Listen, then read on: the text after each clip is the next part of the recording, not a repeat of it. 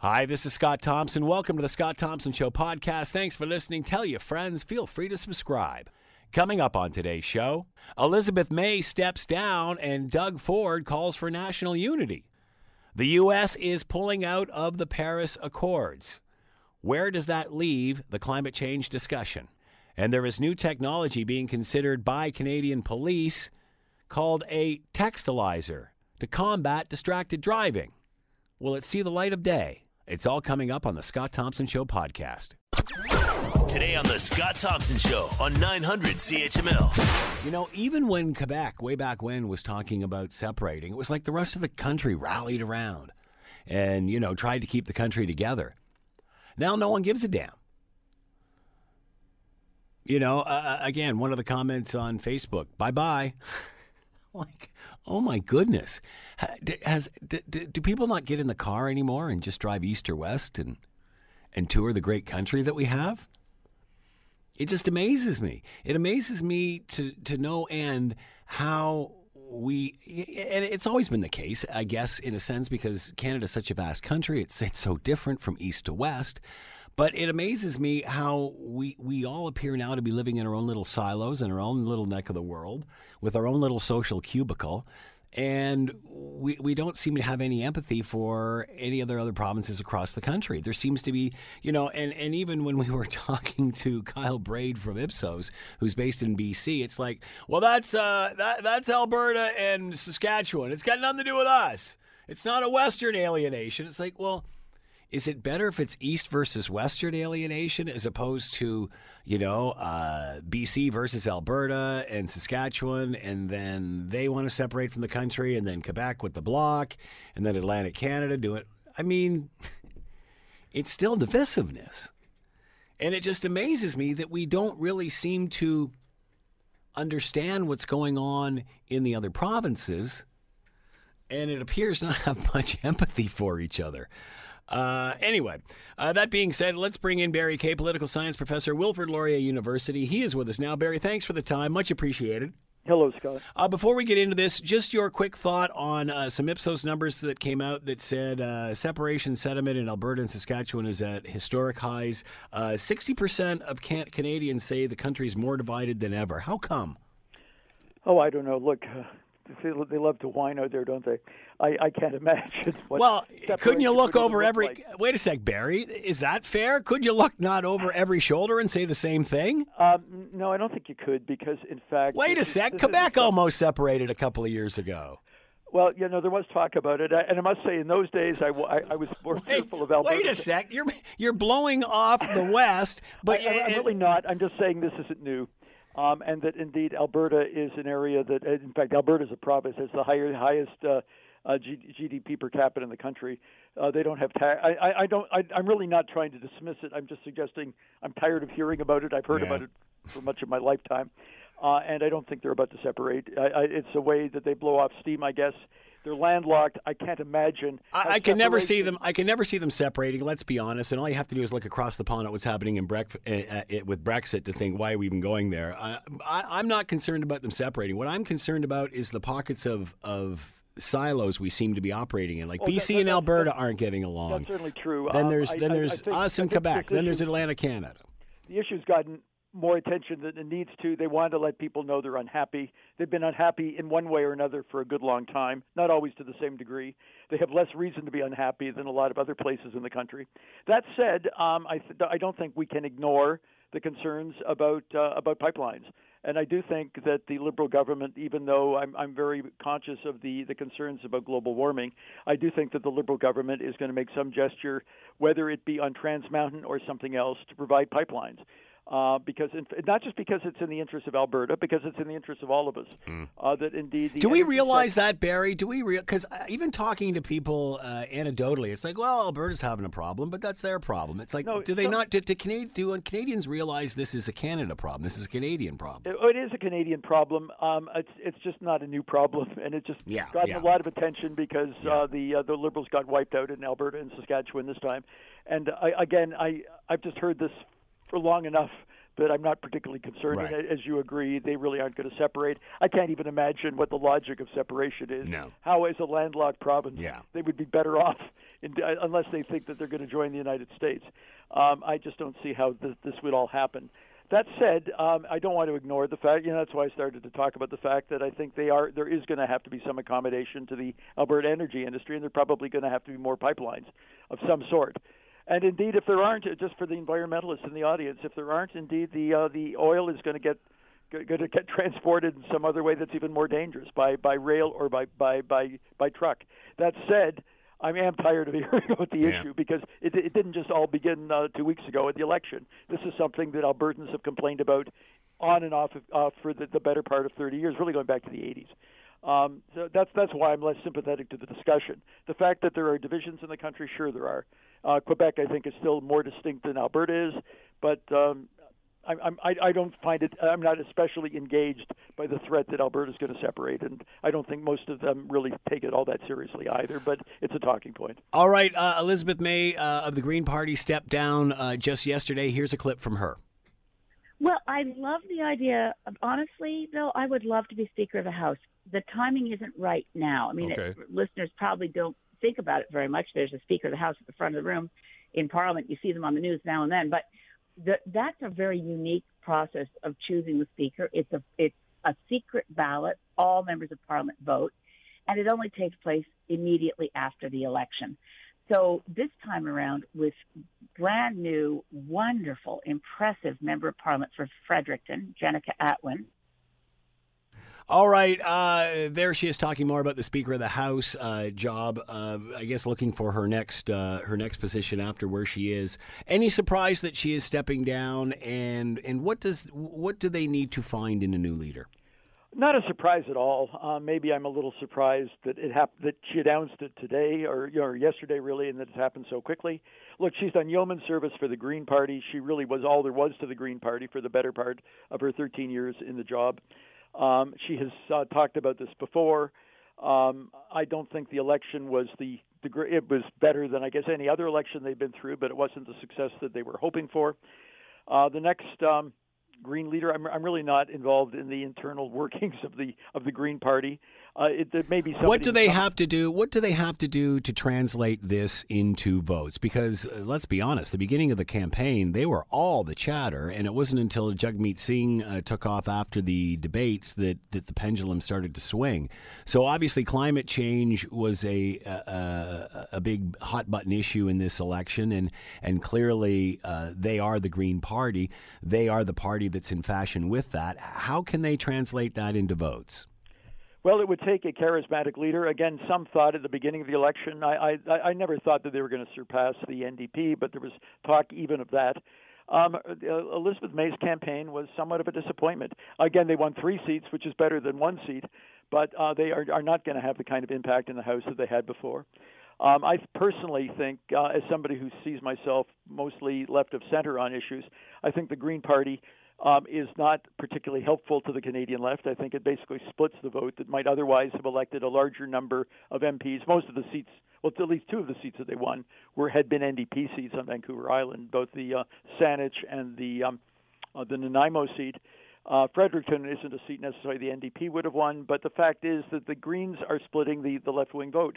There are places in this world where the Green Party is a very serious political commodity, particularly places like Germany, but basically countries that have proportional representation.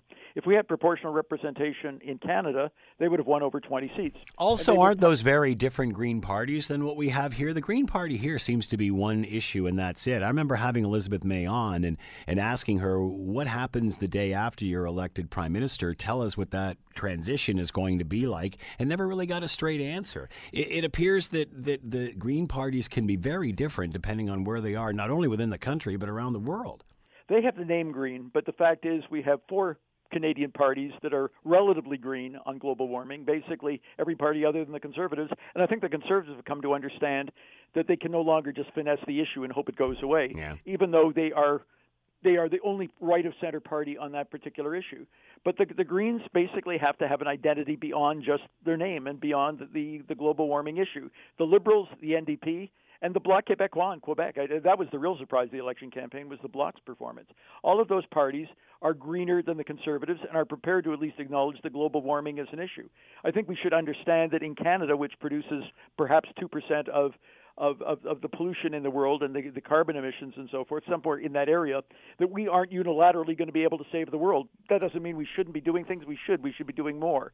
But if we were all riding bicycles tomorrow instead of driving cars, and I'm not suggesting that's going to happen, the, the, the challenges globally are probably wouldn't be diminished by that degree. Yeah. We need to talk about it, but and that's where part- and that's what seems to get lost in this discussion, Barry. It's either one extreme or the other, and there's no real solution, which lies in the middle. Uh, moving forward with this, because again, we can't shut off the tap tomorrow. I, I mean, I've had people on the show saying it's going to take anywhere from anywhere from 15 to 30 to 25 to 50 years to transition off of fossil fuel. I don't disagree. The um, the Green the Green Party in Canada. But why aren't we having that discussion instead of bashing the hell out of each other? Well, uh, look, the Liberals and Conservatives decided that their best strategy was to try to, to demonize each other at the beginning of the campaign, and that really left the opening for the Bloc and for the NDP to the extent the NDP Yeah. didn't do all that much better. In fact, they did worse than last time, but they did better than they seemed to be doing at the beginning of the campaign. Uh, it's not clear that Jagmeet Singh, or for that matter, that um, Blanchet in Quebec, were ever really talking serious policy. Uh, they were they basically came off as nicer people than than Trudeau and Scheer because they were busy talking, uh, you know, about how each of the other was, was unfit for office. But but Elizabeth May, you're asking what what would the, take the Green Party to be more successful? The Green Party has to have credibility as a national governing authority, not just on the global warming issue, because they don't own that issue by themselves. Even if they have more distinct policies, i i positions on it, the fact is Canadians now understand that there are other parties that are prepared to make gestures toward uh, a, a cleaner environment as well, and that the Greens, um, frankly, do not have a, a distinctive policy stance on other issues. I know there are things in the platform, but I don't think most Canadians are, really appreciate what they are. Um, going back to Elizabeth May, I, I think she's done yeoman service and certainly deserves the opportunity to retire after all this time as party leader, 65 and so forth. But uh, the fact is, she did not run a particularly effective campaign. Her French wasn't particularly good during the debates, and the fact is that she was not able to distinguish herself in in, in the debating situation where people were perhaps prepared to look at her uh, in, in a way that made her suggest, suggested that she was a plausible alternative. It's not that the Greens were going to form the government, or for that matter, that the NDP or the Bloc were going to form the government. Right. But she never was able to really put forward positions other than she was concerned about the environment. But she's not alone in that. And indeed, people who thought who were really con- and there's lots of the two thirds of Canadians voted for parties that were basically green, relatively speaking. Um, and the the fact is that um, they felt that the Liberals or the NDP it depended on the riding. It dep- different places around the country, different parties were competitive. They did do a little bit better in Atlantic Canada. They won that one seat in Fredericton. They have done better in some of the provincial election campaigns, where they've got a seat provincially in Ontario. They've got seats in Prince Edward Island and New Brunswick. I don't want to dismiss them entirely. I just want to suggest that in national elections, they can't do it on the environment alone because they do not own that issue. There's at least three other parties in different parts of the country who are who are also campaigning on that issue, even if they aren't quite as assertive and quite as as um, developed in terms of what their strategies are.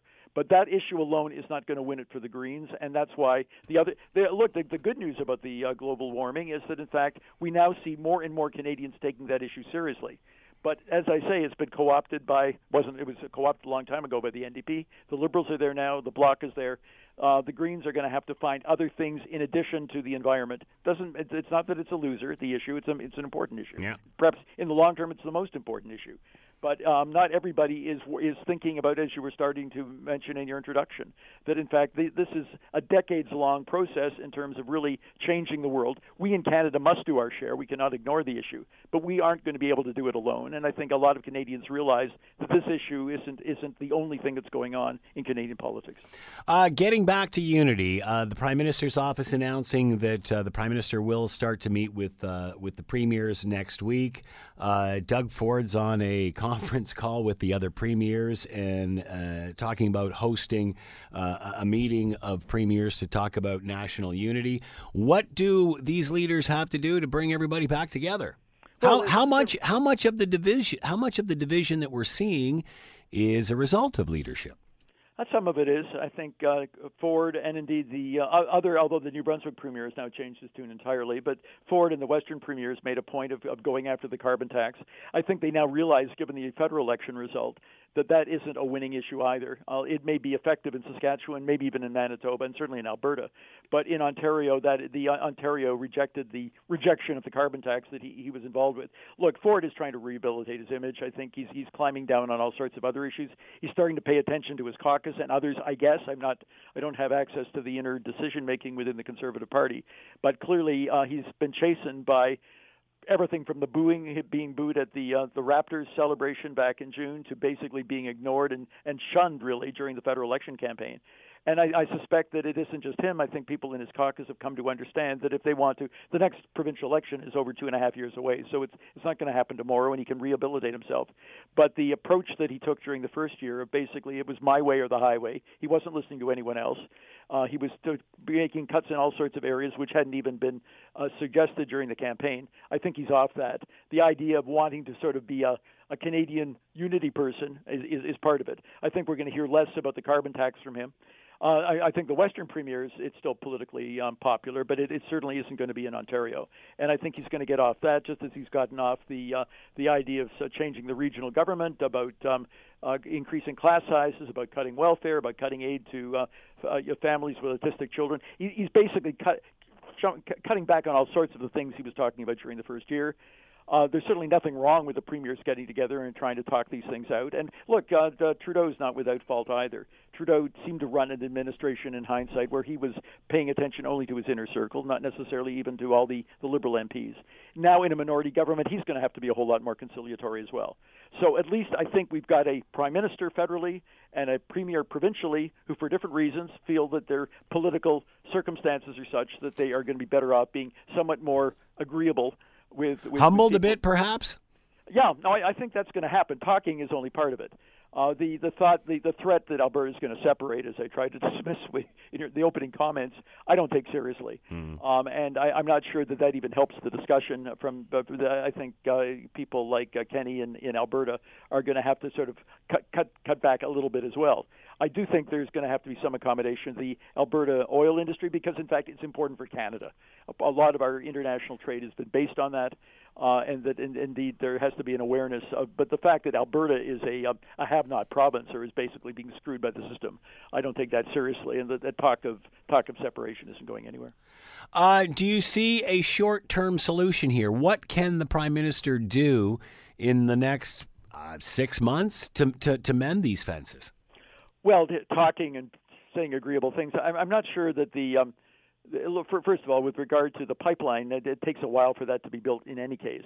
Um, I think um, he is. Look, he bought. He got bought the Trans Mountain Pipeline, rightly or wrongly. A lot of the, the environmentally concerned parties, the Greens and the NDP, aren't going to have anything to do with with extending pipelines. That's a political loser for them. However, and for a lot of Liberals, there probably are concerns as well. But I think he is going to try to find some accommodation. He will need conservative. He doesn't have a majority. He's going to have to have conservative votes to support him. I think he will move in that direction. In the next, is it going to happen in the next six months? Perhaps not, but I think there will be discussions that hopefully will will mollify Kenney and the Albertans to understand that the the federal government is at least listening and is prepared to try to meet them halfway. They're not going to get everything they want, but in fact, there should be some accommodation. I don't think we can ignore the fact that Canada is a producer of, of, of natural resources, and oil is primary among them these days, um, and that our economy is dependent upon being able to produce products too.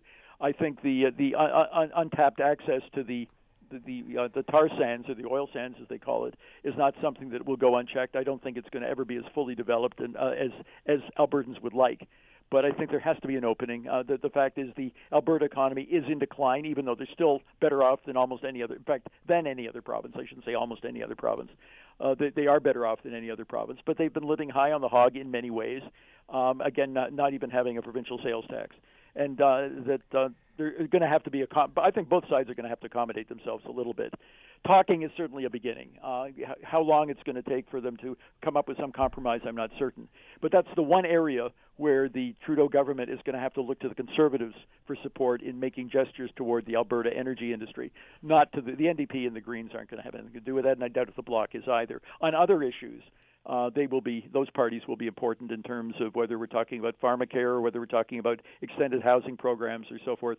There will be, I think, more often than not, the the uh, Trudeau will be looking toward the NDP, especially because the Greens don't really amount to much in terms of the size of their caucus anyway. And I think they, I think the Liberals are more comfortable working with the NDP than with the Bloc, but occasionally they're going to work with the Bloc as well. But with regard to gestures to Alberta, that that's the one area certainly that they're going to have to work with the Conservatives.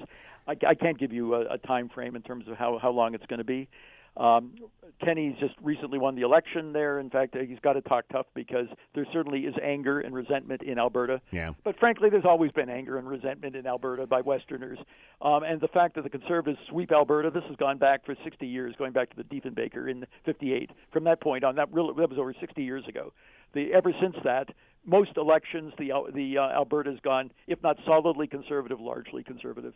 Uh, so that what happened in the last um, the, the, two weeks ago's election is not all that much of a surprise. Only a little bit by way of degree. They got 69% of the vote, which is a little higher than usual. The Conservatives, but. Um, I, I, don't. I just can't get excited about the talk of separation. Barry Kay, political science professor, Wilfrid Laurier University. As always, Barry, thanks for the time. Much appreciated.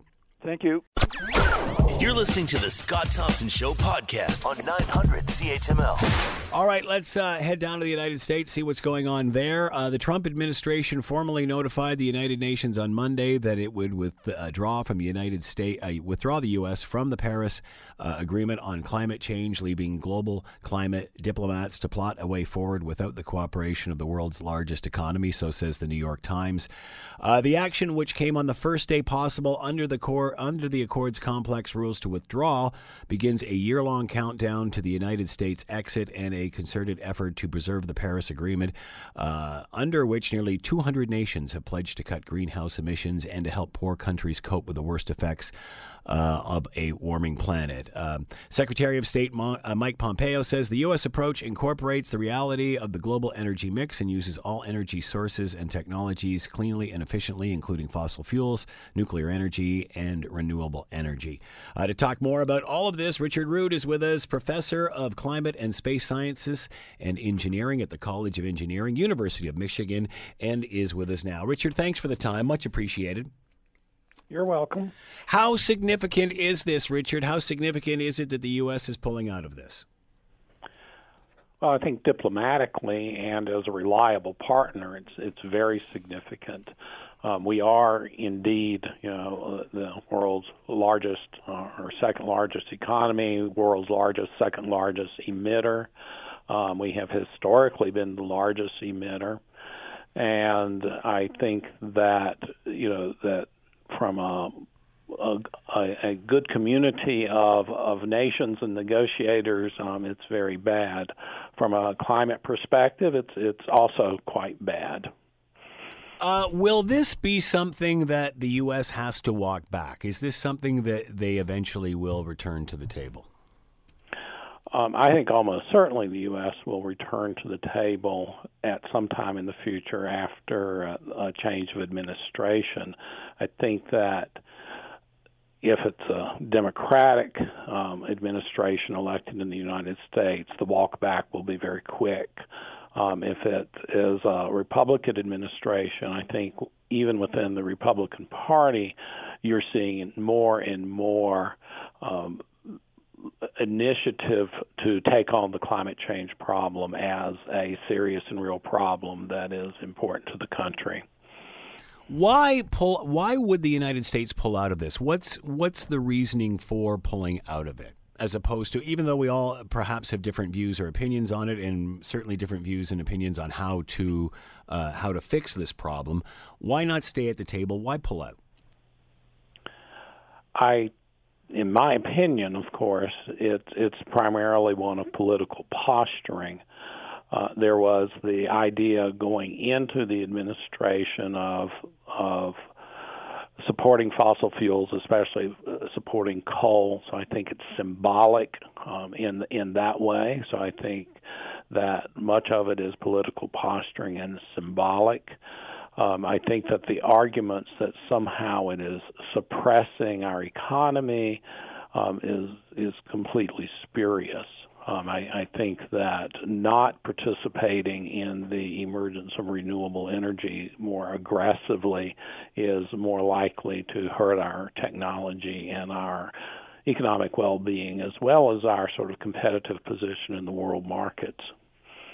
Uh, what about the results, the effectiveness of such an accord? Because many who agree with this stance would say, well, you know, it's not going to make a big dent. China and India aren't doing their part.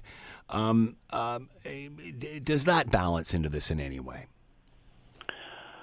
So I think if you look back over the history of international policy from the signing of the United Nations Framework Convention, the proposals of the Kyoto Protocol, uh, there has always been that in this very wicked problem, there is no easy solution. There was a certain, I think, diplomatic genius to Paris that um, got buy in from all the nations and got people all at the same table. And that that genius was this idea of these nationally determined contributions to greenhouse gas emissions. And everybody at the time realized that this was just a start. And it is an important start. And when you look at China and India, um, they are actually, you know, while they are growing and while they are increasing their emissions, they are also simultaneously um, investing far more in renewables and positioning themselves in what I think will ultimately be perhaps an economic and trade advantage if we were to say to start looking at carbon emissions as part of the cost of doing business. Uh, it's interesting what you're saying about China and India. Canada is is divided right now on whether to build more pipelines to get its natural resources to market, which are, of course, cleaner than what coal is. Um. Many are saying just shut her down, shut her down, shut her down.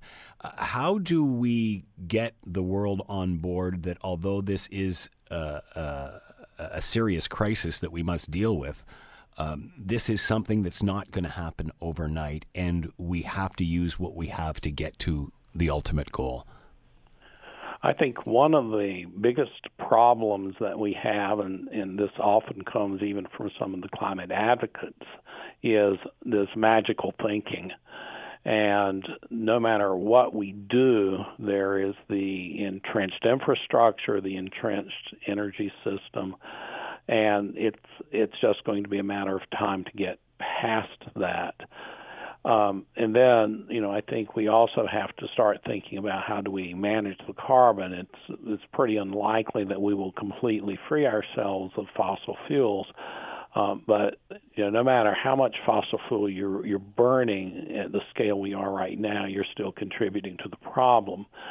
So I think we have to start thinking about that management of the carbon as well. So I think there are many technological um, and societal barriers. You know, the societal barriers, the political barriers are, are much more difficult than the technological or the scientific barriers. Um, I think that the idea that we're going to sort of emerge with an integrated so- global solution is fairly naive, and so we're going to see solutions percolating up from regions, from businesses, from the commercial sector, and we're going to see them catch on, and then the ones that probably align with making money are going to to to win.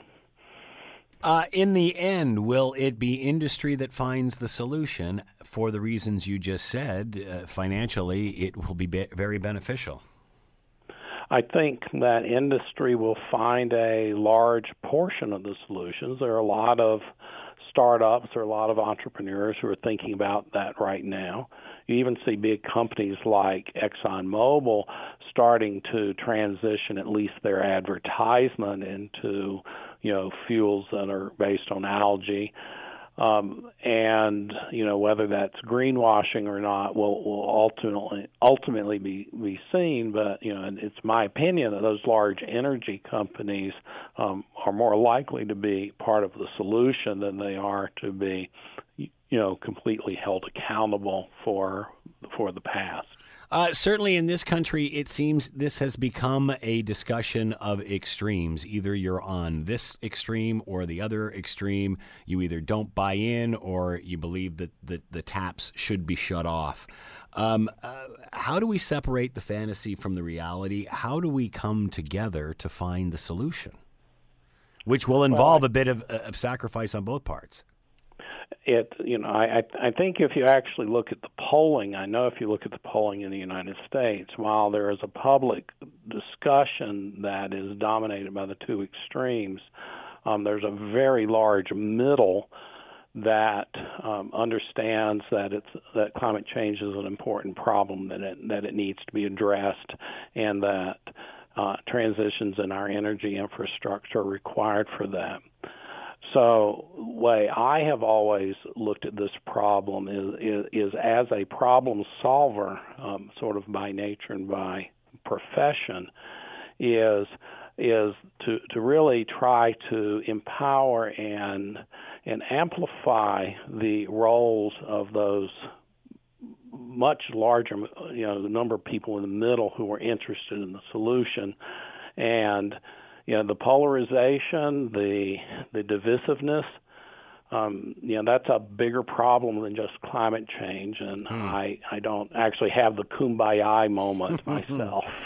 So, talk about that transitional period. How long will that take? Uh, I've heard, you know, uh, 10 to 20, 15 to 30, 25 to 50. Um, what is that transitional period going to be like? Do we know yet? So I think the short answer is we don't know for sure. When I talk about this in my classes, I, I talk about it in terms of planning cycles and and generations. So if you look at planning cycles for infrastructure, whether it be you know built infrastructure like refineries and pipelines, or whether it be built infrastructure like cities and things like that, you're generally looking at lifetimes of 30 to 50 years for those things. So, you know, right now there are some people who are doing that 30 to 50 year planning and already getting past the fossil fuels and moving to renewables. There are others who are still building and then they're going to expect those assets to last that long. So if I were talking about this in class, I would say probably the fastest reasonable life, you know, time span is probably two 30-year generations. Um, there are those who argue that it can be done in 10 years, but I think that those who do that do not actually understand, um, you know, the, the the policy and the political and the societal barriers that have to be addressed. Should countries like Canada, who have an abundance of uh, natural gas or oil, should they be uh, uh, spending on the infrastructure to get that to markets where they're still burning coal? Is should we be looking at this from a global perspective as opposed to just stop it now? This is this has been a very difficult question, and of course, one of them that involves both the U.S. and Canada has been the Keystone Pipeline. Absolutely, where I I've seen cogent arguments on both sides um, from you know real climate scientists. You know that you know to to continue to to oppose that um, has a strong um, reaction that that causes a lot of you know more damage. Um, but uh, is this the right time to oppose it? And you know, I, I think that we very aggressively need to be moving um, away from continuing to facilitate um, that fossil fuel infrastructure, especially if that facilitation is using public dollars, tax dollars that could actually be advancing, say, the the facilitation of renewables more effectively, or the grid, such that renewables could have a better distribution network. How will the world view uh, the U.S. pulling out of the Paris Accord? I think for the most part, the world will view the U.S. pulling out of the Paris Accord, and I think at this point we would be the only country not in the Paris Accord. I think it will be viewed as uh, very negative. I'll go back as, as us being an unreliable partner, as us placing ourselves in a position that I think probably weakens us in, in, in many aspects of, of energy and scientific enterprises and technology development. And, uh, you know, uh, as a U.S. scientist, you know, I, I am personally um, somewhat embarrassed. Um, to, so, so I, I think it's, um, I think it's it, it, puts us in a very bad position. What about Pompeo's uh, response? The U.S. approach incorporates the reality of the global energy mix and uses all energy sources and technology cleanly, efficiently, including fossil fuels, nuclear energy, and renewable energy. So, are those just is that just lip service? You know, it's interesting if you were to go back and look at um, the Obama policy on energy. Um, it was an all of the above policy with the recognition that say fossil fuels and especially natural gas would be part of the transition. So I think there is a certain uh, consistency and a certain truth in what both o- Obama and and, and uh, Secretary Pompeo is saying.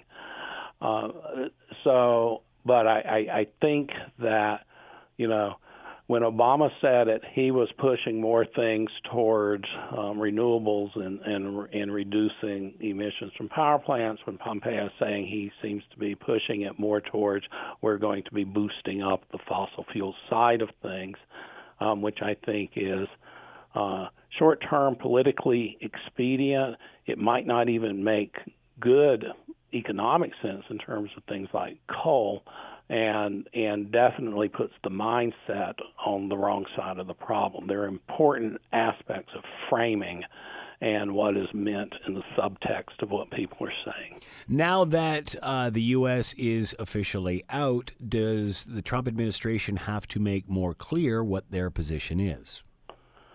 Well, we're not officially out. We've uh, we have announced that we are going to be coming out, and we actually would not officially be out until the after the the next election in 2020 because it's uh, wow, that could be interesting. That could be very interesting. So. Um, will they be required to make themselves more clear on this problem? I don't think they will feel any compulsion whatsoever to make themselves more clear on this. Uh, would the UN just be taking a wait and see approach on this, thinking that sooner or later the U.S. will come back around?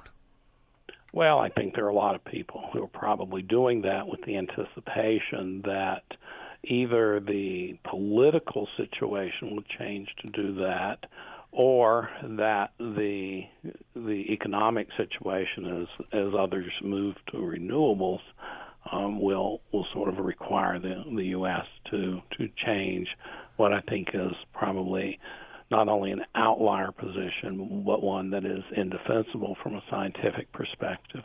Uh, last question: UN concerned that others may follow suit. I think that uh, there was definitely con- some concern about that originally. And I think that there is some possibility that that might happen. If you look at the countries, uh, interestingly, that might be associated with the British Empire, like Australia and Canada, that seem to have um, a little more um, polarization on this problem, as well as being large emitters. I think there's been some concern about them um, pulling out. So so I, I think there is is a possibility, and and you know there there are certain aspects to all of this being voluntary commitments that um, if people find it politically expedient to pull out, they they might do it. So it depends upon mm. how you want to be viewed by your um, international colleagues, perhaps. Richard Rood has been with us, professor of climate and space sciences and engineering at the College of Engineering, University of, Mich- of Michigan. Richard, thank you so much for the time and insight. Much appreciated. Okay, thank you. You're listening to the Scott Thompson Show podcast on 900 CHML. There is some new tech being considered for Canadian police to catch distracted drivers. It's funny because we were chatting about this in regard to uh, the new laws around cannabis and how they were going to detect that. Still, uh, distracted driving, the, the major cause of injury and death. uh, on uh, Canadian roads, believe it or not. Not drunk driving, not impaired driving, distracted driving. Uh, now, police are considering using a device called a textalyzer. However, there are concerns among privacy advocates about its use. I guess, and we'll we'll talk to Derek Sardo about this, but I guess the idea behind it is, with one fell swoop, uh, the police can find out whether you have been texting or such before you were pulled over and threw the phone down into the console or between the seats. All right, to talk more about all of this, Derek Sardo is with us, president of Rolling Thunder, thunder.ca to find out more. He's with us now. Derek, how are you? I'm wonderful, Scott. And yourself? I'm doing pretty good. Uh, thanks for the time as uh, as usual. Uh, tell us about this device. What do you know about the textalyzer or the industry or technology?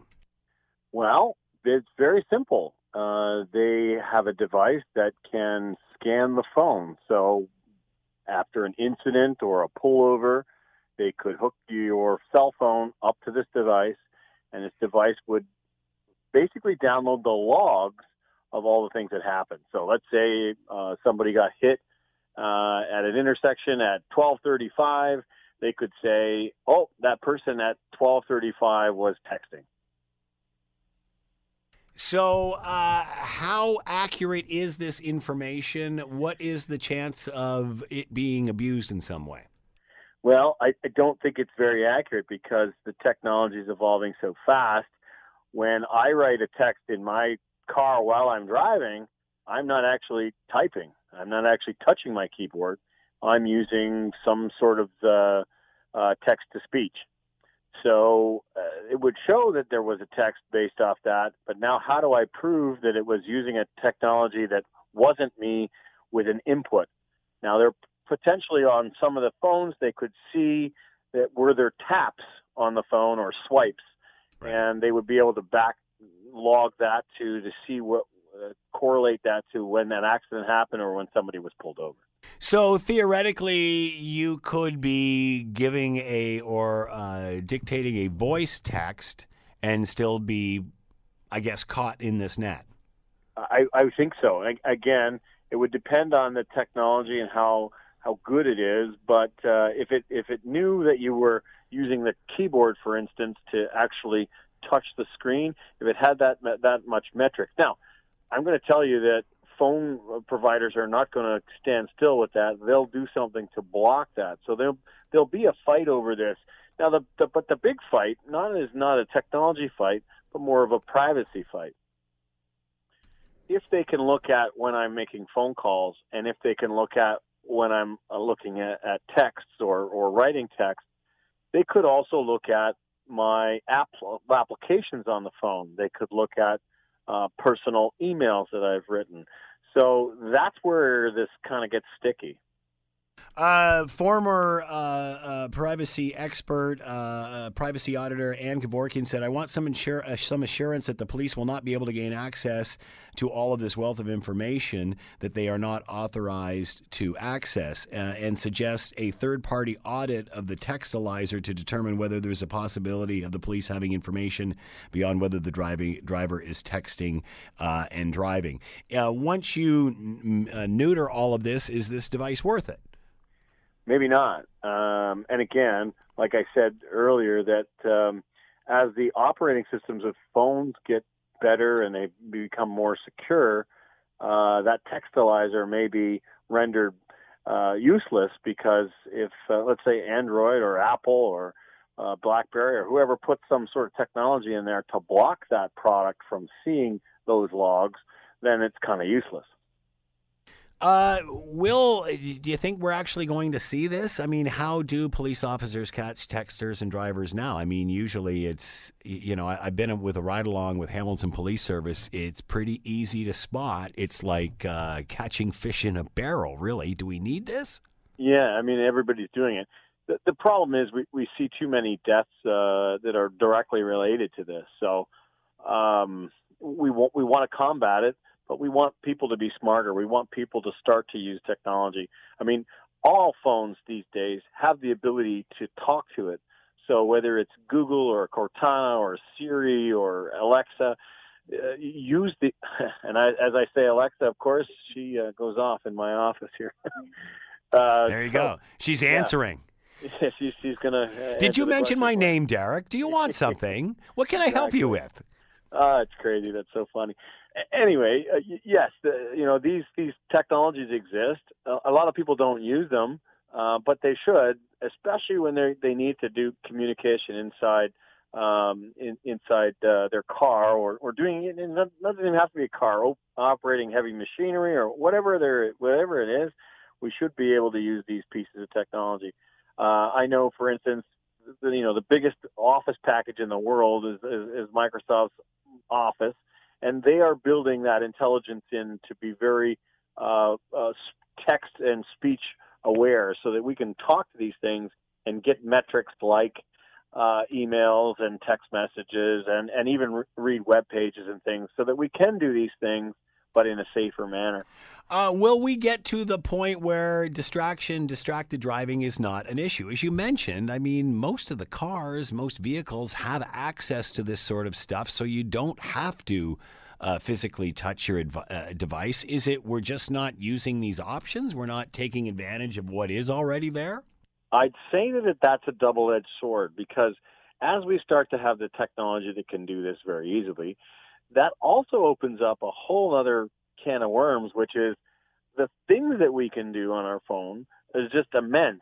We can, you know, let's still, I don't know, take something stupid like banking. We could now start to uh, make withdrawals. Do your online banking while you're in your car. No, and that's not a joke. I mean, Yeah. we're not far away from that. This is the kind of stuff we are. So, on the one end, the technology is going to help us be safer. But on the other hand, we have so many facets and so many uh, variety of apps that we can use uh, voice based that it may distract us even more. I, I can't answer that at this point. Considering this is such a problem, and and a lot of police services will tell you that this is the number one cause of injury, not impaired driving, it's distracted driving. Considering this is such an issue, is technology doing enough to curb it? I mean, whether it's the auto manufacturers or the people making the devices themselves. Yeah. So take take the uh, you know the uh, the DUI thing where you have to blow in breathalyzer before you can drive. Right. we can sort of implement that sort of thing as well. Phones just don't work when they're connected uh, or, or driving in a car. So, yeah, I think I think I think technology has a place here to reduce the number of deaths by that. It doesn't look like people are going to stop, but people really need to stop. So, I'm here as an advocate. I see idiots on the road all the time with their, you know, their phone up in front of their face. They're clearly not watching the road. Yeah. Just please start to use technology. Uh, so, are you concerned that as this does become more prevalent and it is easier to have hands free? I mean, the whole idea, is as long as your hands free, you're fine. Um, but now we'll be doing so much more that even having hands free, it's still right. going to be We'll more of a be, uh, it's more of a we'll be, distraction. uh, doing some banking. We'll be driving with our knees, and we'll be eating a big hamburger. you can't do that. no, you're not supposed to. Again, the le- the less distractions, the better our roads are going to be. So people beware. Are you surprised that the automakers, and maybe I'm putting too much emphasis on the automakers here, but are you surprised that they and the technology companies haven't tried harder to get a handle on this? Because this would be a selling feature, wouldn't it? Or is it a case where, you know, we want people doing as much as they can on all of this stuff and we Well, I- you know, I we're trying to promote it. We're not trying to we're not trying to throttle it back.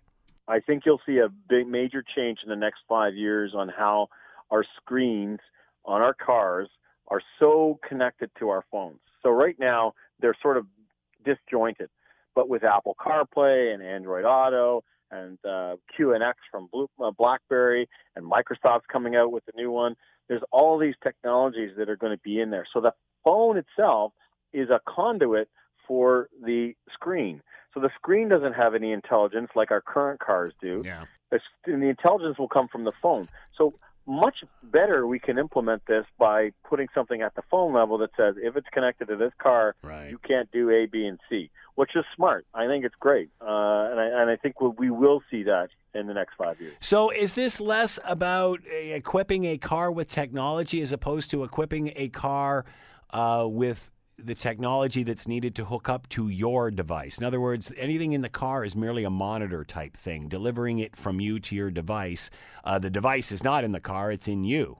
It's in your hand. Ex- that's exactly the trend, and and that that's a good trend for for us because uh, I don't know, you know, if you have let, let's take GPS for instance, the GPS in your car is not necessarily even close to the GPS Yeah. on our phones. or is it updated as much for that it's matter? not updated. It doesn't have traffic. It, you know, there's a lot of benefits to having this connection connectivity. So yes, we'll we'll see that most cars will will go with a sort of an open standard where we see that both have uh, Apple CarPlay and it has Android, Android Auto, and there are a couple other players. So I think the phone is is is crucial, but I think the the manufacturers of the of the cars will start to use this technology, and then we can implement steps to very easily uh, throttle people from distracted driving. So why have the police carry around a, textili- a textalyzer or whatever you want to call it? Why would the technology just not be built into the devices? So just much like a mechanic goes up and plugs something into your car and gets a total readout, a police officer could do the same thing.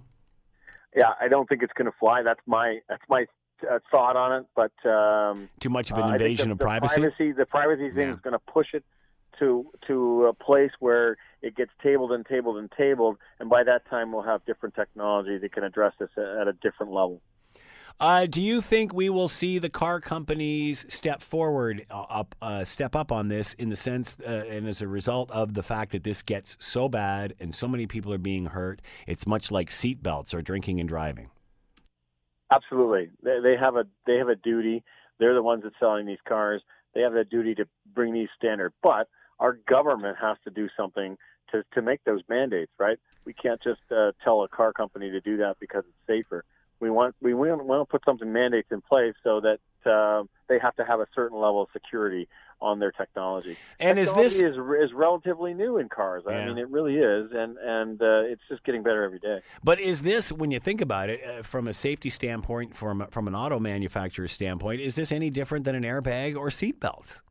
No, not really. It's the same thing. And and again, that that those things are mandated, right? We have to Yeah. have seatbelts. We have to have airbags. And again, technology will be in there that that, that conversation as we go forward. Derek Sardo has been with us, president of Rolling Thunder, thunder.ca. To find out more, there is new tech being considered for Canadian police to catch distracted drivers called a textalyzer. Do you think this will see the light of day or not? I don't think so. But anyway, I can say this message: Be safe, everybody. Keep those phones away. Thank you, Derek. Take care. Derek Sardo, president of Rolling Thunder, thunder.ca. To find out more. The Scott Thompson Show, weekdays from noon to 3 on 900 CHML. This is the Scott Thompson Podcast, available on Apple Podcast and Google Podcast or wherever you get yours. And don't forget to subscribe, rate, and review so you don't miss a thing. I'm Scott Thompson, and thanks for listening.